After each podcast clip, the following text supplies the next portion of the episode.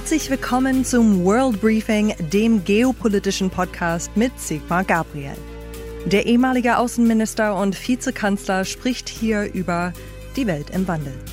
Ich bin Ihre Moderatorin Chelsea Speaker. Schön, dass Sie bei dieser vierten Ausgabe mit dabei sind.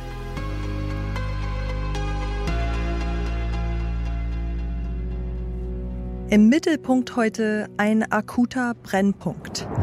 Der immer so leicht dahergesagte Beiname Pulverfass könnte derzeit kaum besser passen. Wir sprechen über den Nahen Osten. Im Mittelpunkt natürlich Israel. Bald 28 Jahre ist es jetzt her, dass die Welt Hoffnung geschöpft hatte. Auf Frieden im Nahen Osten. What we are doing today is more than signing an agreement. It is a revolution. Yesterday, a dream, today a commitment. The Israeli and the Palestinian peoples, who fought each other for almost a century, have agreed to move decisively on the path of dialogue, understanding and cooperation. Itzhak Rabin war das im September 1993 vor dem Weißen Haus in Washington. Zusammen mit dem damaligen US-Präsidenten Bill Clinton und Palästinenserführer Yasser Arafat ist damals ein Grundstein für Frieden gelegt worden. Aber letztlich ist es ein Traum vom Frieden geblieben. Die Hoffnung ist schon früh an der Realität gescheitert. Inzwischen haben wir eine neue Eskalationsstufe erreicht und ein Ausweg ist nicht in Sicht zumal der Kampf zwischen Israelis und Palästinensern von einem Meinungskrieg auf der Weltbühne begleitet wird. As clashes between Israelis and Palestinians continue, the international community, such as it is, is urging both sides to de-escalate. Буквально в последние дни мы все об этом хорошо знаем и с тревогой следим за развитием ситуации. Und es bleibt geboten, dass sich beide Parteien in einen Dialog begeben, um eine friedliche Lösung dieses Konflikts zu erreichen. Il s'était montré discret sur le conflit israélo-palestinien, souhaitant rester le plus possible en retrait. Biden in a call with Israeli Prime Minister Benjamin Netanyahu signaling a change in course. The president expressed his support for a ceasefire. Über die höchst komplexe Gemengelage hat diesmal mein Kollege, The Pioneer-Chefredakteur Michael Bröker, mit Sigmar Gabriel gesprochen. Wir haben das Gespräch Dienstagmittag aufgezeichnet. Herzlich willkommen, Herr Gabriel. Grüß Sie, hallo. Zu einer besonderen Ausgabe des World Briefing, denn wir kümmern uns heute mal um einen Konflikt, der irgendwie unlösbar scheint, den Nahostkonflikt. Sie waren mehr als ein Dutzend Mal in Israel in Ihren verschiedenen Ämtern. Eine Eskalation, wie wir sie jetzt erleben, haben wir, glaube ich, seit der zweiten Intifada nicht erlebt. Und mir kam spontan ein Satz von Ben Gurion in den Sinn, der sagte, es wird keine Lösung für den arabisch-jüdischen Konflikt geben. Sie wollen das Land, wir wollen das Land. Dazwischen gibt es keinen Kompromiss. Hat er am Ende recht?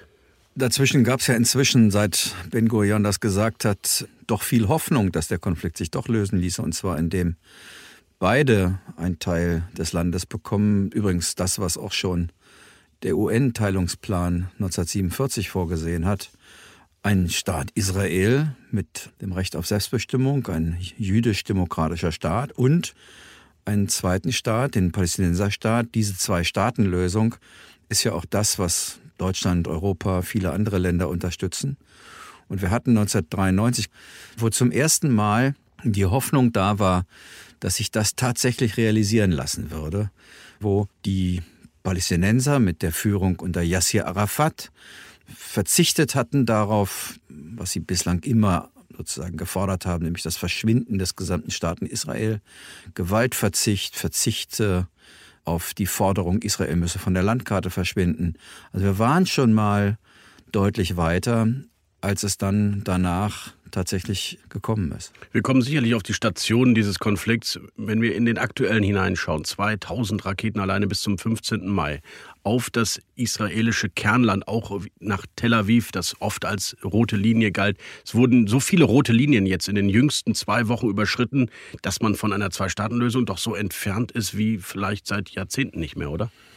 Ja, das muss man leider sagen. Der Konflikt ähm, ist jetzt gefährlicher, als er lange war. Es zeigt uns übrigens, dass die Vermutung, die viele Menschen hatten, irgendwie sei das da doch friedlicher geworden und es gab Versöhnungssignale zwischen arabischen Staaten und Israel, weil auf einmal ein gemeinsamer anderer Feind da war, der Iran. Und gleichzeitig haben wir nicht hingeguckt, oder jedenfalls viele nicht hingeguckt, dass natürlich die Frustration unter den Palästinensern immer größer geworden ist. Und die Hamas im Gazastreifen nutzt die Situation und versucht aus Konflikten, die ja nicht im Gazastreifen dieses Mal losgegangen sind, sondern in Ostjerusalem, ihren Profit zu schlagen. Sie ist bewaffnet. Sie bekommt höchstwahrscheinlich einen Großteil dieser Waffen aus dem Iran oder von iranischen Milizen, entweder auf dem Landweg, durch Tunnelsysteme aus Ägypten, jetzt auch inzwischen manchmal auf dem Seeweg. Der Beschuss aus dem Gazastreifen auf israelisches Gebiet der ist leider nichts Neues. Ein Freund von mir lebt in Sichtweise des Gazastreifens in einem Kibbutz, im Kibbutz Magen. Und ich habe den immer dafür bewundert, mit welcher äh, stoischen Geduld er und seine ganzen Familienangehörigen und Freundinnen und Freunde ertragen, dass dort seit Jahrzehnten Kassam-Raketen auf diesem Kibbutz niedergehen. Äh, der ganze Kibbutz ist äh, verbunkert, so dass man immer in kurzer Zeit, wenn eine Warnung kommt, dass Raketen im Anmarsch seien, äh, so schnell irgendeine Stellung findet, wo man sich verstecken kann. Das Altenheim ist verbunkert, der Kindergarten ist verbunkert.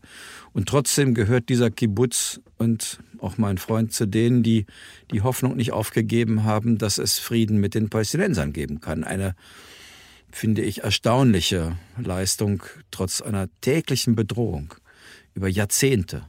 Äh, diese Hoffnung nicht aufgegeben zu haben. Ja, ein Leben in und mit Schutzbunkern, tägliche Ra Raketenalarm, den, den die Menschen gerade in Israel leben, das kennen wir gar nicht. Ist die Unterstützung für die israelische Seite aus Ihrer Sicht angesichts dieser jüngsten Eskalation aus Deutschland ausreichend angemessen oder zu widersprüchlich?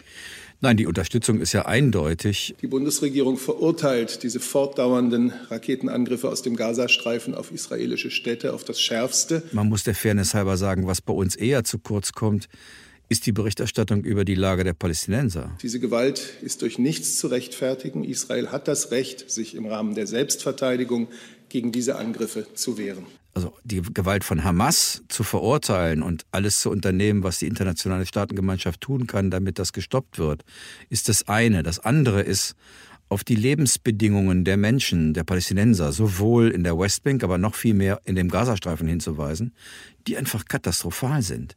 Übrigens nicht nur wegen des Konfliktes mit dem Staat Israel, sondern unter anderem auch wegen des innerpalästinensischen Konfliktes zwischen der Fatah auf der einen Seite und ihrem Präsidenten Mahmoud Abbas und der Hamas im Gazastreifen. Und man darf schon auch noch mal daran erinnern, dass Hamas ja nicht deshalb gewählt wurde, weil nun die Palästinenser alle islamistische Fundamentalisten geworden waren, sondern es war die Alternative gegen das korrupte System von Arafat und der Fatah, die dazu geführt hat, dass 2006 die Hamas als stärkste Partei bei den Wahlen hervorging. Und dann passierte Folgendes. Erst hatten die internationale Staatengemeinschaft die Palästinenser aufgefordert, doch endlich zu wählen. Dann wurde die Hamas gewählt, die in Europa, in Deutschland als terroristische Organisation gilt, die sozusagen immer noch die Idee hat, Israel von der Landkarte zu radieren, anders als das Richtig, bei das der ist PLO der Sinn der ihrer Gründung und ihres ja, also Namens. Diesen Wandel, den die PLO und den die, die Fatah mitgemacht hatte, den hat die Hamas überhaupt nicht mitgemacht, sondern ist sozusagen radikal gegen den Staat Israel. Dann ist sozusagen diese Wahl weitgehend nicht akzeptiert worden. Dann gab es eine Spaltung innerhalb der Palästinenser bis heute. Der Gazastreifen, die Lebensbedingungen dort für die Menschen sind unfassbar schlecht, gehört zu den am dichtesten besiedelsten Regionen der Welt. Riesige Arbeitslosigkeit. Darf man daran erinnern, dass der amerikanische Präsident Trump die finanzielle Unterstützung für die UN-Hilfsorganisation für die Palästinenser gestrichen hat. UNRWA, die gibt es seit 1948. Eine eigene Hilfsorganisation für diese palästinensischen Flüchtlinge, wo durchaus, sagen wir mal, israelfreundliche Menschen in Deutschland sagen, warum gibt es diese eigene Flüchtlingsorganisation eigentlich? Warum macht das nicht der UNHCR? und die sich selbst im Grunde finanzieren, sich selbst auch an dem Leid dieser Menschen am Ende dann auch ihre eigene Existenz sichern. Also man kann das ja auch kritisch sehen. Na, also ich habe die Arbeit der UNRWA gesehen und ohne die UNRWA hätte es keine Krankenhäuser gegeben, keine Schulen. Arafat kam nach dem Oslo-Friedensabkommen zurück nach Palästina und hatte ja sozusagen in Ramallah auf der einen Seite seinen Sitz, aber war natürlich auch im Gazastreifen. Und man sah im Gazastreifen, wie Hochhäuser entstanden für Ministerien. Und daneben hatten die Flüchtlingslager, die weiterhin existierten, nicht mal eine vernünftige Kanalisation.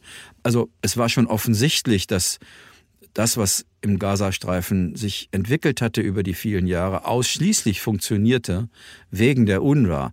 Die Flüchtlinge sind auch immer, die palästinensischen Flüchtlinge aus 48, sind auch immer in Geiselhaft genommen worden. Im Grunde wollten arabische Staaten, aber auch die PLO, die Flüchtlinge, die dort waren, immer der Weltöffentlichkeit vorführen und sagen, guck mal, so schlimm ist das. Äh, natürlich hätten die arabischen Staaten, äh, waren reich genug, die Golfmonarchien mit dafür zu sorgen, dass es dort eine wesentlich bessere Entwicklung gab. Aber sie sind in Geiselhaft genommen worden. Und ich finde, was man nicht vergessen darf dabei, dass die echten Verlierer dieser ganzen Entwicklung immer die Palästinenser sind. Die Palästinenser sind Geiseln arabischer Strategien gewesen, Geiseln innerpalästinensischer Machtkämpfe, Geiseln der Auseinandersetzung zwischen Israel und den Palästinensern. Sie sind die Verlierer dieser Auseinandersetzung. Das muss man eben auch sagen. Auch jetzt wieder sind weit mehr Palästinenser gestorben als Israelis, was jeder Tote ist, ist schlimm genug, aber Kinder, Familien, äh, wenn sie ein, ein, ein so dicht besiedeltes Gebiet wie den Gazastreifen mit Raketen beschießen, dann, dann ist sozusagen der sogenannte Kollateralschaden, dass da auch Zivilisten sterben. Das ist klar. Das, wie wollen Sie das vermeiden? Sigmar Gabriel wird auf all das noch näher eingehen und Michael Bröcker wird weiter kritisch nachhaken. Hier sitzen sich zwei gegenüber, die nicht unbedingt einer Meinung sind, aber genau deshalb auch der Komplexität des Konflikts gerecht werden. Es lohnt sich, die nächste halbe Stunde dabei zu bleiben. Die komplette Ausgabe dieses Podcasts hören Sie als Teil unserer Pioneer-Familie. Nur mit Ihrer Unterstützung können wir werbefreien Qualitätsjournalismus liefern und das weit über Politik hinaus. Wir bieten Ihnen Podcastreihen und Newsletter aus allen Bereichen. Wirtschaft, Börse, Gesellschaft und Kultur. Kommen Sie mit an Bord und werden Sie Teil von uns. In diesem Sinne, auf bald, bleiben Sie gesund. Ihre Chelsea Speakers.